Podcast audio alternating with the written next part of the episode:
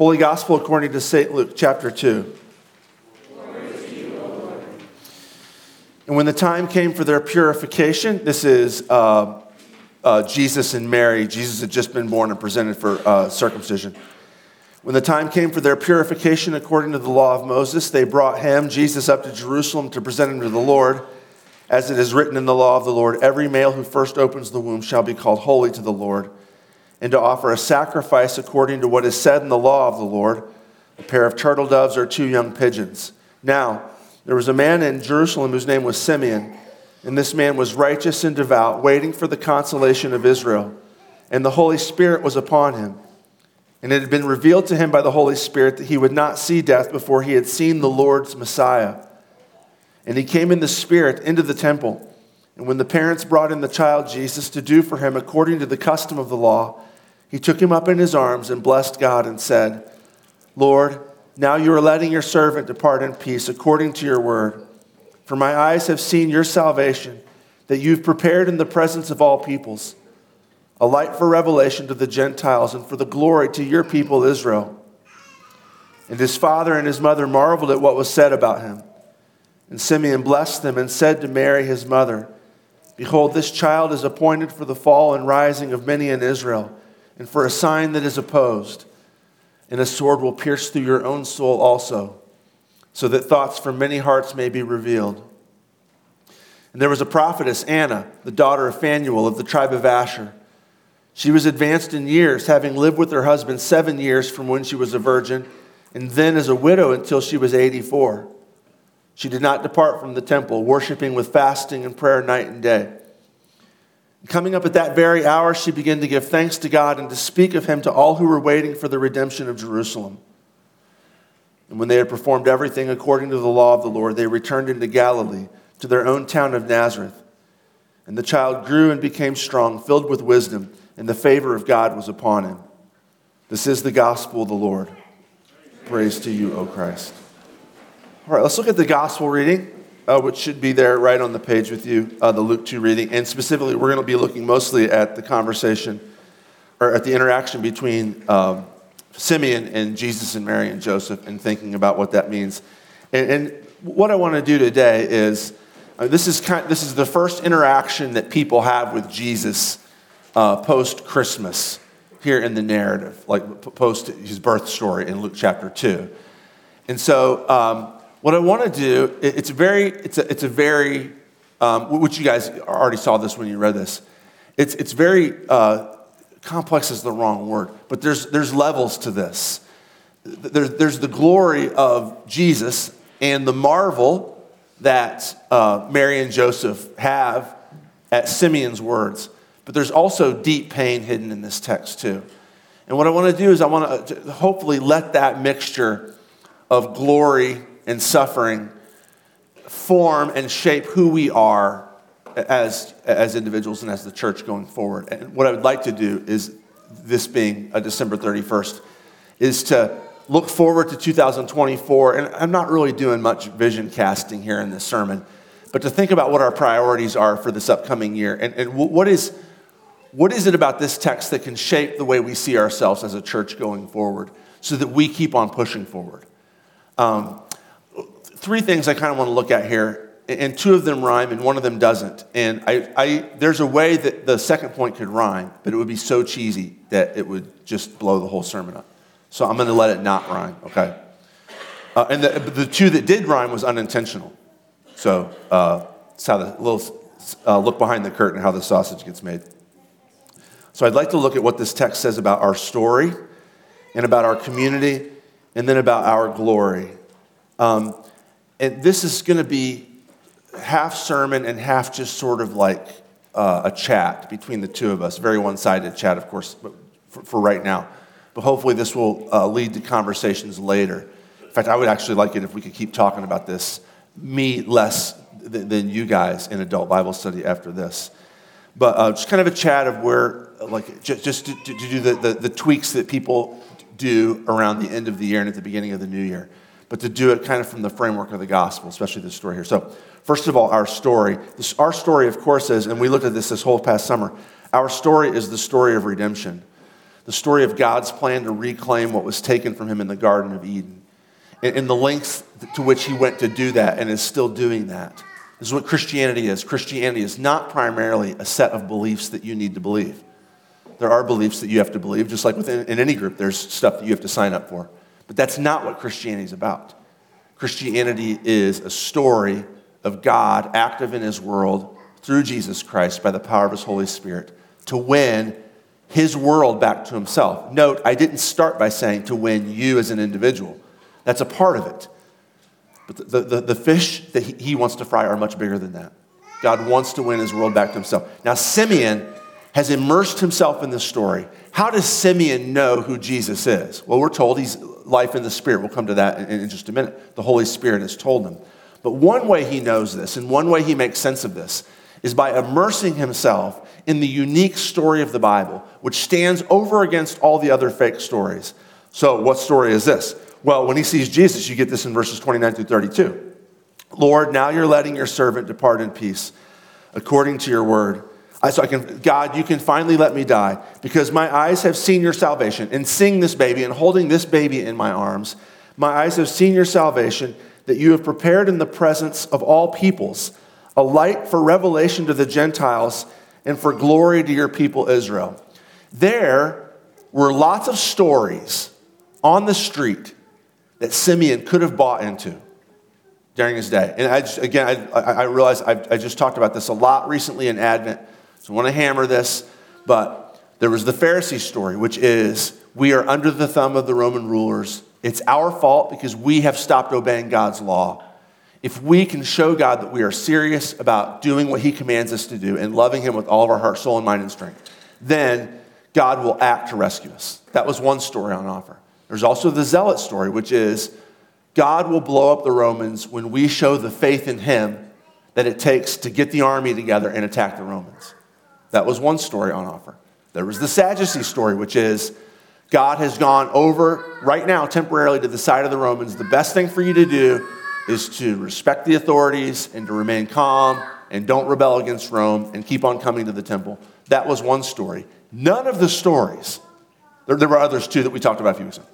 None of the stories included this bit in here about a light for the Gentiles. All of the stories on offer assumed that the Gentiles were the bad guys. They were the unclean ones. They were the uncircumcised. They were the pork eaters. They were the pagans. They were the ones who went to pagan uh, temples and worshiped to idols. They were the sexually unclean. We Jews are the pure ones. Whatever God does, it's going to have to be to blow up the bad people and to vindicate the good people. Simeon, though, gets it. Now, why does he get it? Well, Simeon gets it because he's been reading the story. He's actually been reading the story. He's not taking his cues from the street, he's not taking his cues from Twitter and from news channels. He's actually been reading his Bible.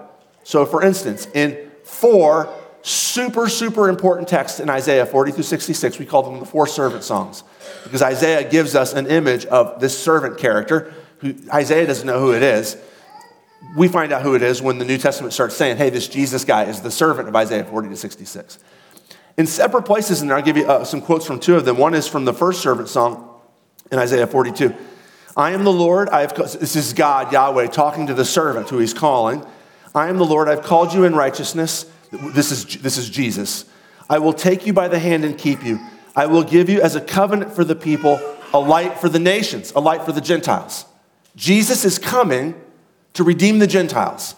When the servant comes, he is going to come to help save the Gentiles. Right? That was not the story told on the street. It wasn't politically expedient to talk about saving the Gentiles because the Gentiles were the great big bugaboo that got everybody scared so that they would follow one of the parties, become a Pharisee, or become a Sadducee, or become an Essene, or become a Zealot, or any of the other smaller parties. It wasn't like, but Simeon gets it. Third servant song, Isaiah 49, I mean, second servant song. Is it too light a thing that you should be my servant? It says, again, this is Yahweh talking to, to the servant. It's going to be, find out it's going to be, in, in 600 years, it's going to be Jesus. Is it too light a thing that you should be my servant to raise up the tribes of Jacob and to bring back the preserved of Israel? Of course, the servant is going to bring back the preserved of Israel. That's what the, the, the Messiah has come to rescue Israel, but that's too light a thing, Yahweh says. I will also make you as a light for the nations that my salvation may reach to the ends of the earth. And what Simeon has done is he's read this and he said, This is who the Messiah is going to be. I'm not going to listen to all the static. I'm going to cut through all the voices that are trying to control me with their words, and I'm going to live in the story. I'm going to live in the story. And he gets himself in the story, and it gives him clarity of thought. So much so that he can do something that doesn't seem very clear at all to the people who aren't in the story, which is this little baby's the answer. This little baby's the answer. You only get that if you're in the story. So let me give you once more. I did this at the beginning of the summer. To do it again. Stop listening to the fake stories. The politicians are trying to control you with their stories about how they can fix everything. You just have to hate the bad guys and believe that they're the good guys. Some of you love love stories, romantic stories. And those are promising you that you will finally be happy if you can get romance, if you can get true love. Stop listening to the static. It's not true. By the way, you should vote. Again, I, my, my, my caveat. You should vote. You should be invested in the politics of your town, in your county, your state, your country. Romantic love is great. If God has given you that calling and that vocation, buy into it. But don't believe the lie that it can messiah you, that it can save you, that it can be your servant. Talking to a friend this week, and she said, I can't go to the mall, or I don't like to go to the mall.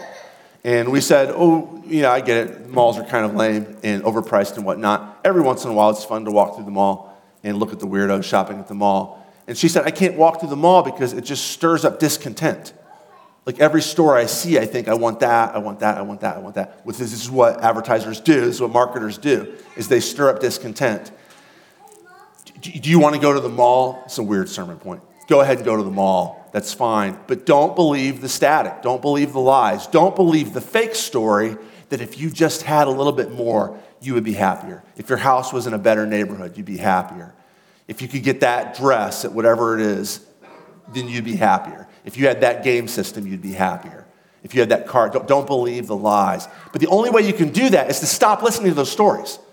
Because the stories are intentionally designed by ad people and marketing people and politicians and TV show producers and musicians. Those stories are intentionally written to pull you in and to get you to believe in those stories in order to control you. And the only way to get out of that is to turn it off. Turn it off. Now, some of you can have it on and it doesn't really affect you. I don't, this is not my issue. I'm not, I'm not bragging. It doesn't bother me to go to the mall. I don't ever, hardly ever, there's a few things. I don't hardly ever look at stuff and think, man, I wish I had that stuff. That's not my problem. Food is my problem. That is one of my problems. You have to turn off whatever the story is that's telling you here's the fake Messiah that can make your life better. Please, for God's sake, and I mean that quite literally, turn it off and get into the Bible. Okay, how can we do this? So, soak in the one true story. I'm gonna, um, uh, well, I'll say a couple things. One of the things is, is our church depends upon this. That's the first thing. Our church absolutely depends on you being Bible story people. we've lost members this past year because people who were here with us, now, I'll keep on going, then I'll qualify in a second. People who were here with us believed the culture stories about individualism and the sexual revolution being the most important stories. And when the gospel challenged those stories, that you are not your own, you are bought with a price. Your individualism is not the most important thing. Sex is not going to make you happy. Sexual liberty and sexual freedom, sex is a wonderful gift of God, but it's a horrible master. People left. They couldn't handle. it. Now, I'll say this. Some people left because I'm a bad pastor. Some people left because I made like discipling mistakes and, and, and I, I was careless. And for that, I asked them to forgive me and I ask you guys to forgive me too. But some people left because the gospel challenged their idols. They had lived in the story of individualism being the, that's, the, that's the great fundamental value that we should all hold is we all have individual rights. And when the gospel challenged that, they got angry and left. The gospel of sexual revolution got challenged by the gospel of God alone being worthy of worship, and they left over that. The only way you can avoid that is you have to be in this story, because believe me, there's lots of voices out there that want you to believe in yourself as an individual. There's lots of voices out there that want you to believe that your sexuality is yours and you can use it however you want it. It's not anybody's business. And God, if there is a God, would pat you on the back and say, go for it. And that's just not the case. But the only way you get there, and I'm not, I realize that, I'll say it this way if that makes me sound like a kind of a stiff, kind of a little bit like, oh, I can't believe you just said that. It's because we've all bought into the sexual revolution lie. Like for somebody to say, your sexuality is not your own, it belongs to God and it belongs to your spouse. That's so challenging because we've started to believe the story, the bad story. Get in the good story, turn off the fake story. Can I give, I told you this was like half sermon, half just kind of family talk. And this is one of the reasons why I wanted to do this today is, oh, by the way, there's a lot of people missing today, which is normal. Like during the Christmas holidays, we have a youngish church, and so people bolt and they go home and see their families. Like if you talk to people in the church, encourage them, and I'll try to remember to do this too. Encourage them to cycle back and listen to this sermon, because this is some some of the stuff and stuff I, I, want us to all be thinking about uh, this year. Okay, so tomorrow's January 1st. Lots of you are, maybe even now as I'm speaking, thinking, like, okay, so I'm going to get in the story this year. Can I offer this to you? I'm not going to lay this on you as law, but I'm going to offer this to you. If you have some sort of plan, which if you're like me, you need a plan, if you have some sort of plan on being in the story this year, go for it. If you don't, I have a bunch that I've made up that I am willing to give you free of charge. And I will also give you, included in that price, I will, I will give you like me walking through difficult text with you whenever you want. Right? Now, so I have a Bible reading plan. It's a spreadsheet. I'll send it to you. I'll describe it to you. Tuesday, let me tell you what's in it. This will involve about half an hour a day. I don't have half an hour. You do have half an hour. Just say, I'm not going to look at Facebook for 15 minutes, and I'm not going to uh, I'm not going to look at Twitter 15 minutes. And I'm not going to watch my favorite TV show. Or I'm going to spend the 15 minutes on the way to work listening to an audio version of the Bible. Just take a half hour. In this plan, uh, I feel like I'm selling something now. In this plan, uh, you'll read through the Psalms six times in a year. So you'll go through all the Psalms once every two months. You'll read through the New Testament twice, once from January to, to uh, uh June is the sixth month, right? and then the, uh, once again from July to December, and read through the Old Testament once. So you will have read through the Bible once, the New Testament twice, and the Psalms six times. Included in that is a plan on how to pray, how to read the Bible as a conversation with God. To read the Psalms, to talk back to God about them, uh, to read the Old Testament, to talk back, back, back to God. There's a plan and a description on how to do that. If you are interested, let me know. I will shoot you that today because tomorrow's January 1st and uh, you can jump on it do not wear this as a yoke around your neck. If you miss a day, for whatever reason, don't, don't, don't be scared off. Just jump back into it. And if you end up being behind at the end of the year, don't be scared off. Just jump back into it. The point isn't to like check off boxes. The point is just to be in the story, to be in the story, to start filling up on this story, okay? So that's the first thing. That's our story. Um, second thing is this our community. Now, it's interesting, is it not, that both Simeon and Anna are in the temple. Verse 27, Simeon is described as being in the temple. Verse 37, Anna is described as always being in the temple. Jesus doesn't meet us, the Holy Spirit doesn't meet us. I'm not primarily in private.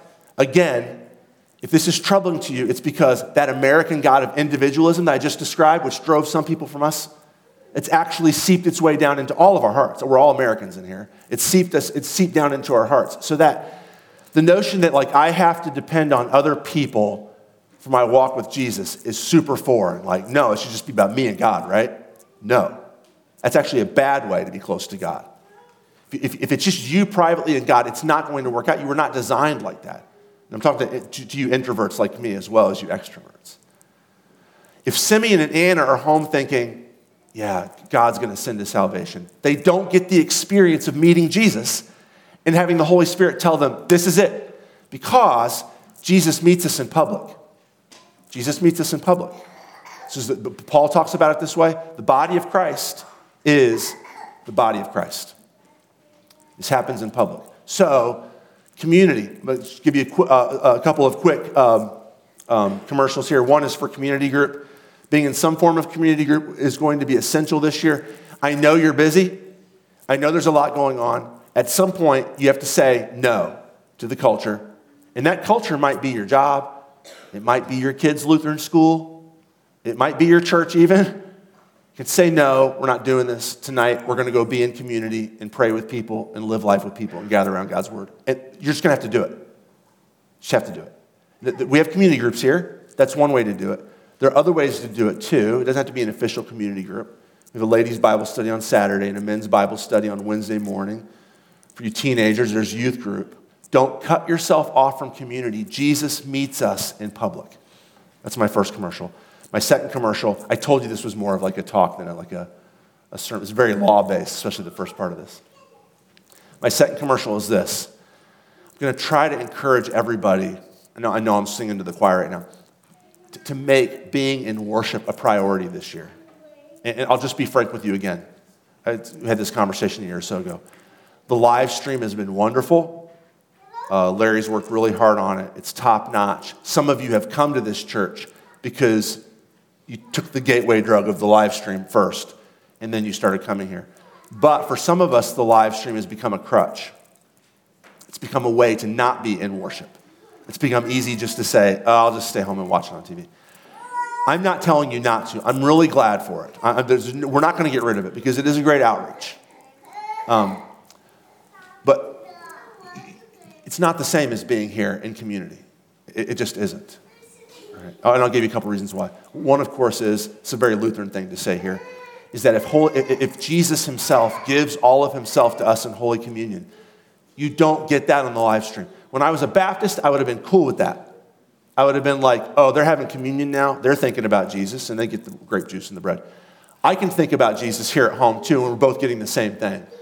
But you're not getting the same thing because thinking about Jesus is differently than Jesus giving himself to you in which you should be thinking about Jesus, but it's, it's more than that. It's a personal interaction with all of who Jesus is for all of who we are. And please come to church because you're missing out on communion. And, and it's super important. I probably need to preach on communion uh, uh, sometime this year to emphasize biblically how important it is for our walk with Christ, but don't miss out on that. Second one is this it, it, it's a priority that sends a message to the rest of us. It teaches me when you're here. It teaches your kids and your family and your friends when you're here. It also teaches them when you're not here. If there are things that you say, we go to church unless we have this, what you're telling your kids and your friends and your family and me is there's, again, this is very law, law heavy, I know. There's something more important than church. Church is great, but what we get out of church, we can just put off until later.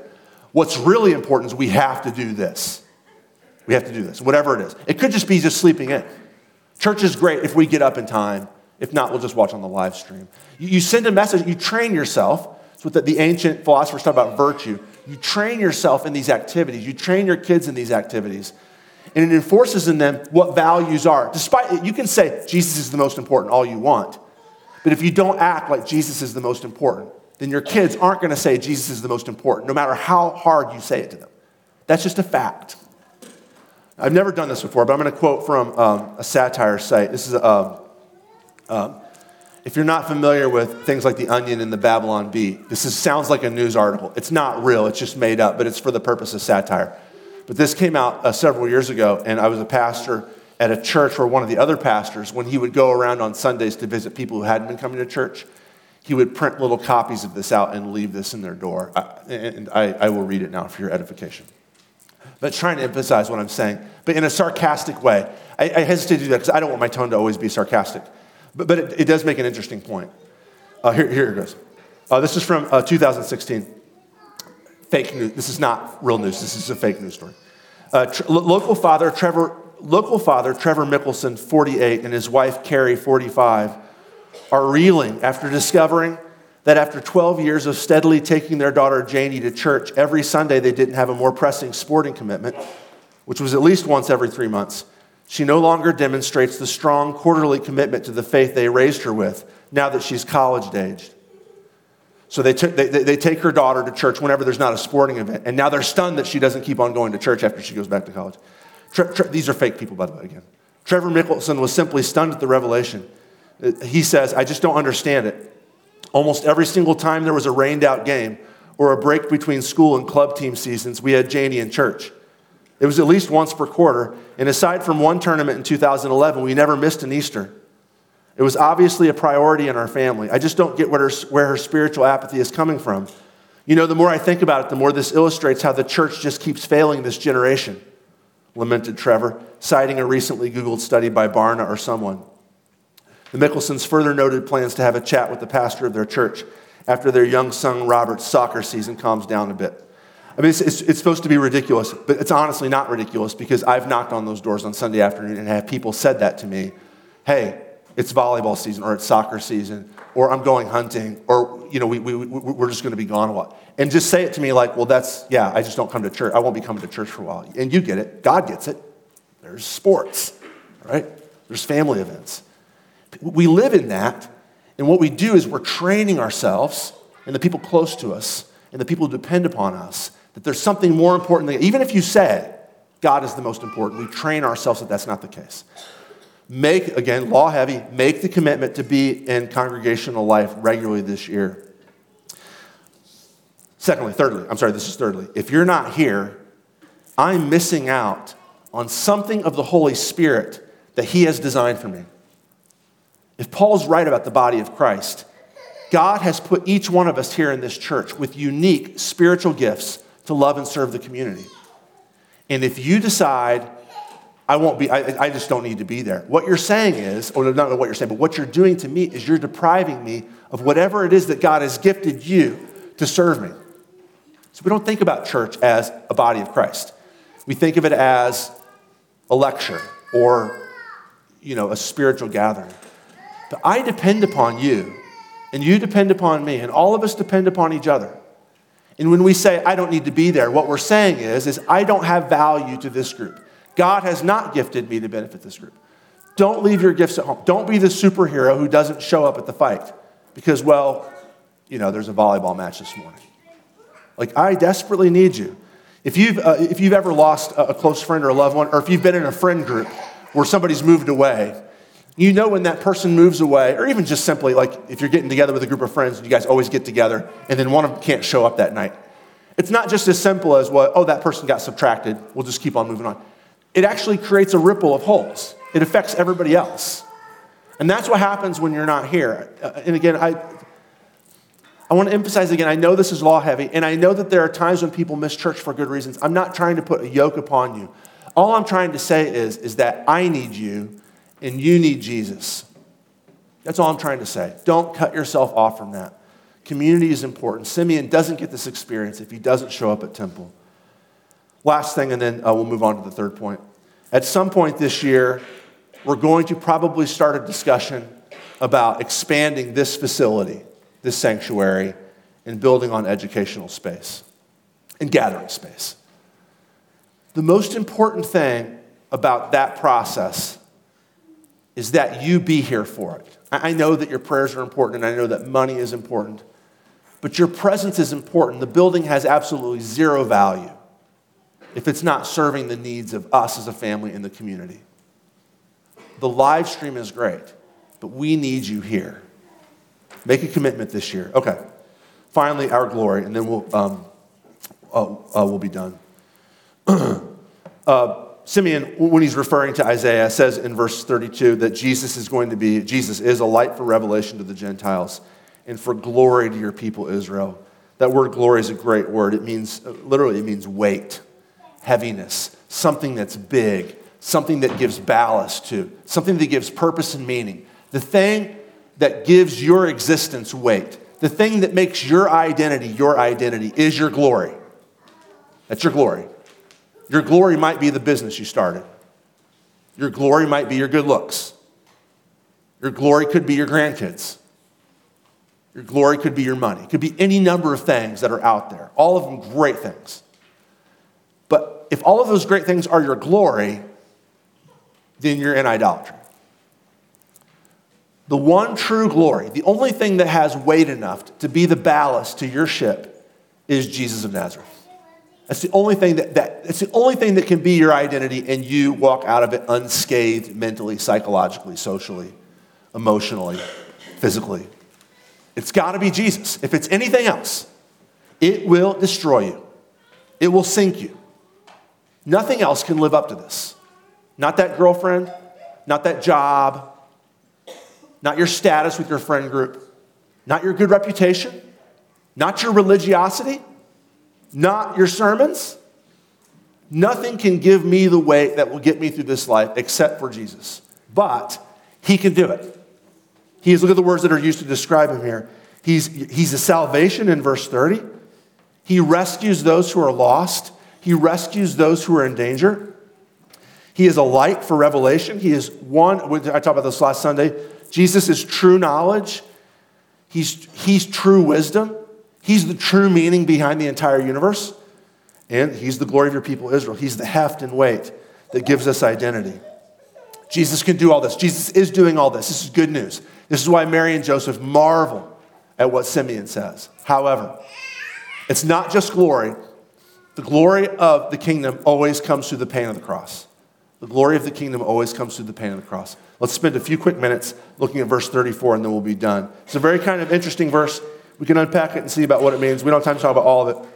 Simeon blessed, uh, Simeon blessed uh, the family and said to Mary, his mother, Behold, this child is appointed for the fall and rising of many Israel, and for a sign that is opposed. And the sword will pierce through your own soul also, so that thoughts from many hearts may be revealed. Okay, what does this verse mean?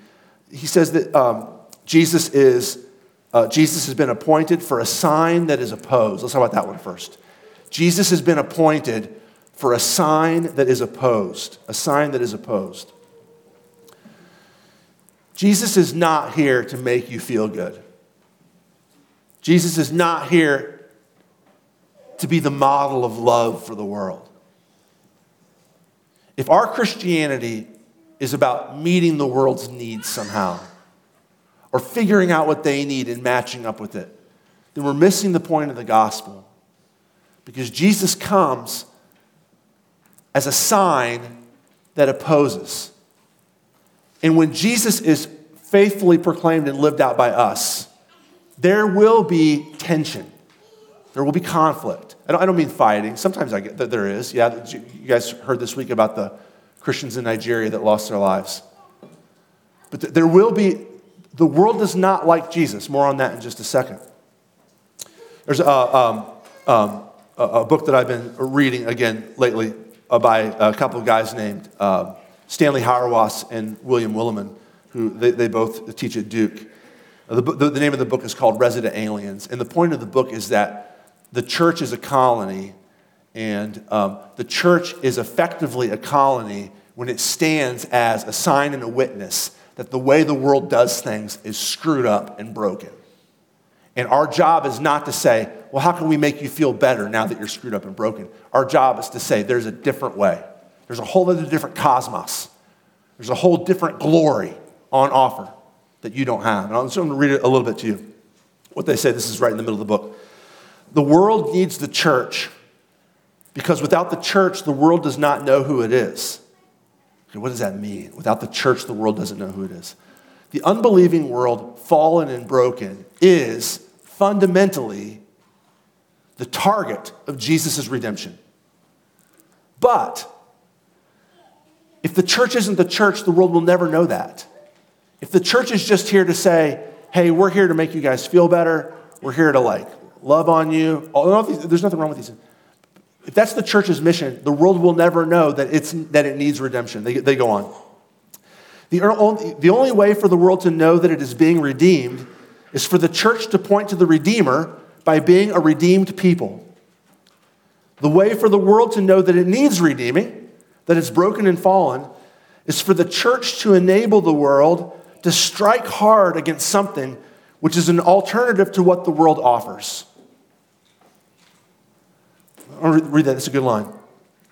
The way for the world to know that it needs redeeming, that it's broken and fallen, is for the church to enable the world to strike hard against something which is an alternative to what the world offers. If, if there's a whole town full of people who have stage three cancer, and there's a doctor who knows it, but just says, hey, can I give you aspirin? That doctor's not doing their job, although that doctor will be appreciated, especially if it's stronger than aspirin. If there's a doctor who says, stop, you need to stop what you're doing, and I need to cut you open today. I need to brutalize your body to get that cancer out. And the recovery is going to be horrible. That doctor will be disliked but successful. That doctor will be feared but eventually loved. And what the church has done, and the church has turned itself into the pastors out of aspirin. Instead of the great OR, which is what it's designed to be. And it's no fun. It's no fun being a sign opposed. But that's what the gospel does. It says, y'all are screwed up. And the only way to fix it is to die. More on that in a second. Unfortunately, an accommodation, I'm, I'm, I'm, reading again from Hauerwas Willimon. Unfortunately, an accommodationist church, a church that wants to kind of like go along with the culture and just kind of uh, piggyback along with the culture's values and offer little resources of, of you know, hope and help along the way. An accommodationist church, so intent on running errands for the world, is giving the world less and less in which to disbelieve. If we don't give the world anything that they can say, I don't believe in that and it's different than me, then we're not doing our job. We're not doing our job. Atheism slips into the church where God really doesn't matter. As we go about building bigger and better congregations, we call this church administration, confirming people's self esteem, we call this worship, enabling people to adjust to their anxieties brought on by their materialism, we call this pastoral care, and making Christ a worthy subject for poetic reflection, we call this preaching. At every, at every turn, the church must ask itself, though, does it really make any difference in our life together, in what we do, that in Jesus Christ, God is reconciling the world to himself? Does it make any difference at all? If it doesn't, if, it does, if we're just another self help organization, then we could just shut down now. It's kind of a waste of time. God's called us to be a sign opposed. The Messiah is a sign opposed. That's for the unbelievers. Now for the believers. A sword will pierce through your own soul also, Simeon says to Mary he warns Mary right off the bat this beautiful thing that you're marveling at right now, that the creator God of the universe, bigger than everything that ever, anything that ever existed, infinitely large, has decided to live inside your belly for nine months and now is being held in your arms and is dependent upon you for food and for, for being cleaned. That marvel is going to be shot through with pain. It's going to be a sword that pierces your heart also. And we, like Mary, have to embrace this as well. Is that it's going to hurt us to be gospel people. The gospel causes distress to the church because the emotional experience of the church, when it fully embraces the real Jesus, will be like that of a mother watching her child be disregarded, mistreated, and killed. Some of you have watched your kids be disregarded, you, everybody's in here, I know my parents have, have watched their kids fail and have to sit there and watch them fail at something and be heartbroken about it.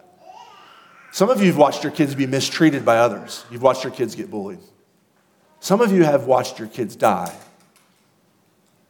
That experience is what the experience of being a Christian is like, Luke says. And if we try to avoid that experience, what we're doing is we're trying to avoid the cross. We want the glory, without the cross. We want resurrection without death. We want salvation without sacrifice. And that's no Christianity at all. That's a dead church. What we will inevitably turn to is either, on one hand, frustration because we're not successful, or on the other hand, just sort of faking along. We're all happy here. Everything's great here. Let's keep on passing out aspirin to, the, to, to Glen Carbon. And that's not what we're called to be. John 15, 18 through 20, Jesus says this If the world hates you, know that it has hated me before it hated you. If you were not of the world, the world would love you as its own, but because you're not of the world, that I chose you out of the world, therefore the world hates you. Remember the word that I said to you a servant is not greater than his master. If they persecuted me, they will also persecute you. If they kept my word, they will also keep yours. Jesus tells us right off the bat this is not personal. The world doesn't hate you because there's something about you that they hate. They hate you because they hate me. There's only one way to avoid that, and that's to hide Jesus, to hide the thing that they hate. You can do that. Lots of churches do this. I've done this before. I, I do this all the time. Who, who am I kidding? I've done this before. I do this all the time. We're going to have to decide are we going to be the kind of church that's happy and hopeful and always successful and really great at passing out aspirin? are we going to allow the sword to pierce our own hearts also? Are we going to join Jesus in his suffering? Are we going to embrace the cross and thus embrace true resurrection? Not eased pain, but resurrection. Finally, before, we do that, let me just, I want to make this clear. I'm not saying, because some, some, some of you, your personality is like this. Yes, I don't mind, like, I don't mind the pain. I'll confront everybody. I don't mind if people hate me. I'm not like that. Like, I'm more, I'm more of like a high Jesus kind of person. What, what, I'm not saying to make yourself obnoxious. There's two things that we need to get straight here. One is that Jesus says, if you love Jesus, the world will hate you. The other thing that we need to say here, though, is something that Paul says in 1 Corinthians 10, where Paul says, Give no offense, give no offense to the Jews or to the Greeks or to the church of God. Just as I try to please everyone in everything I do, not seeking my own advantage, but that of many that they may be saved. So Jesus says the world's going to hate you. Paul says, I don't offend anybody because I want everybody to be pleased with me. Those two things are both possible. Here's how it works if the world hates the church because the church is obnoxious, which the church frequently is, that's wrong. If the church is just giving offense, that's wrong. But if the world hates us when we love them because of Jesus, that's going to be par for the course. So one quick little analogy to, to hang this thought on. It's like a parent with a two year old child, right? Two year old kids say lots of nasty things to parents. And parents, if they're good, when the parents try and tell them what to do, parents, if they're good parents, know that it's my job to make this kid unhappy right now. Like the kid wants to play in the street, it's my job to say, no, you can't. And the kid says, the kid's gonna get angry at me, and it's my job to embrace it. Am I intentionally trying to offend my kid or make my kid angry? No, don't do that. That would be wrong. It's wrong to like attack your kids. It's wrong to like verbally abuse them. But part of being a parent is to say, I love you, I'm on your side. I know you're angry at me, but I'm saying this for your own benefit. That's what we as Christians are called to do for the culture. We love you, we're on your side, we're rooting like heck for you. We know that what we're saying is hurt, we know that it's hurtful, we know that you reject it. We don't say it out of anger. We say it because this is the gospel. Jesus died for you, and your only path to wholeness is at the foot of the cross. Okay, last thing, and then we'll be done. I know this is a little bit long. This child is appointed for the fall and rising of many in Israel, he tells him.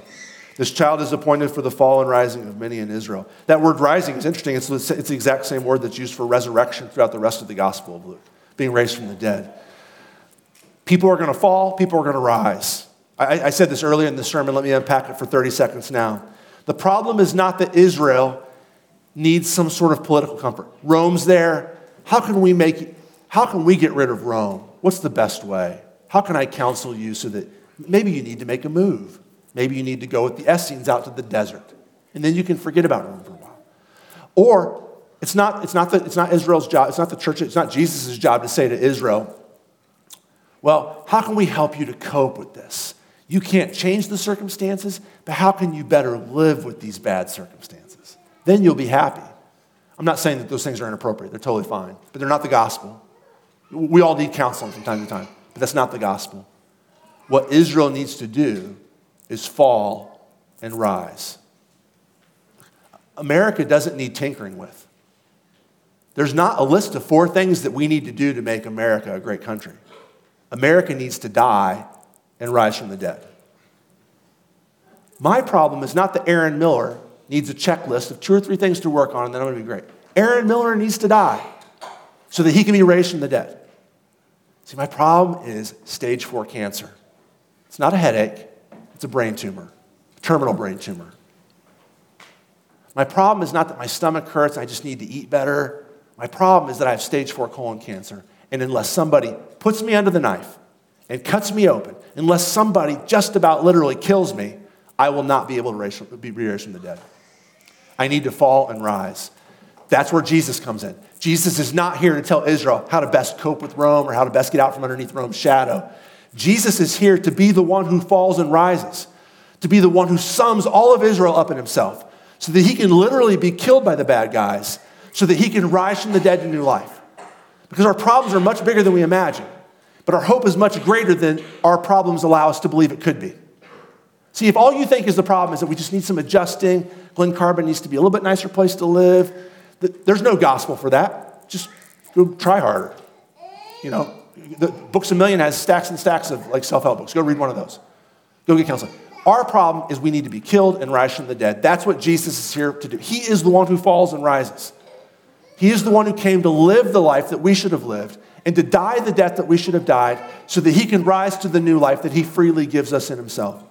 This year, let's resolve that we're going to live with Jesus at the center. We're not going to be scared to be Jesus people.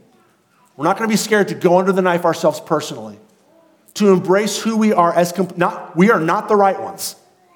The Lutherans are not the correct ones, and it's our job to tell our best. The Lutherans are the ones, hopefully, all Christians are the ones who recognize that we are dead people walking. This is a dead church walking.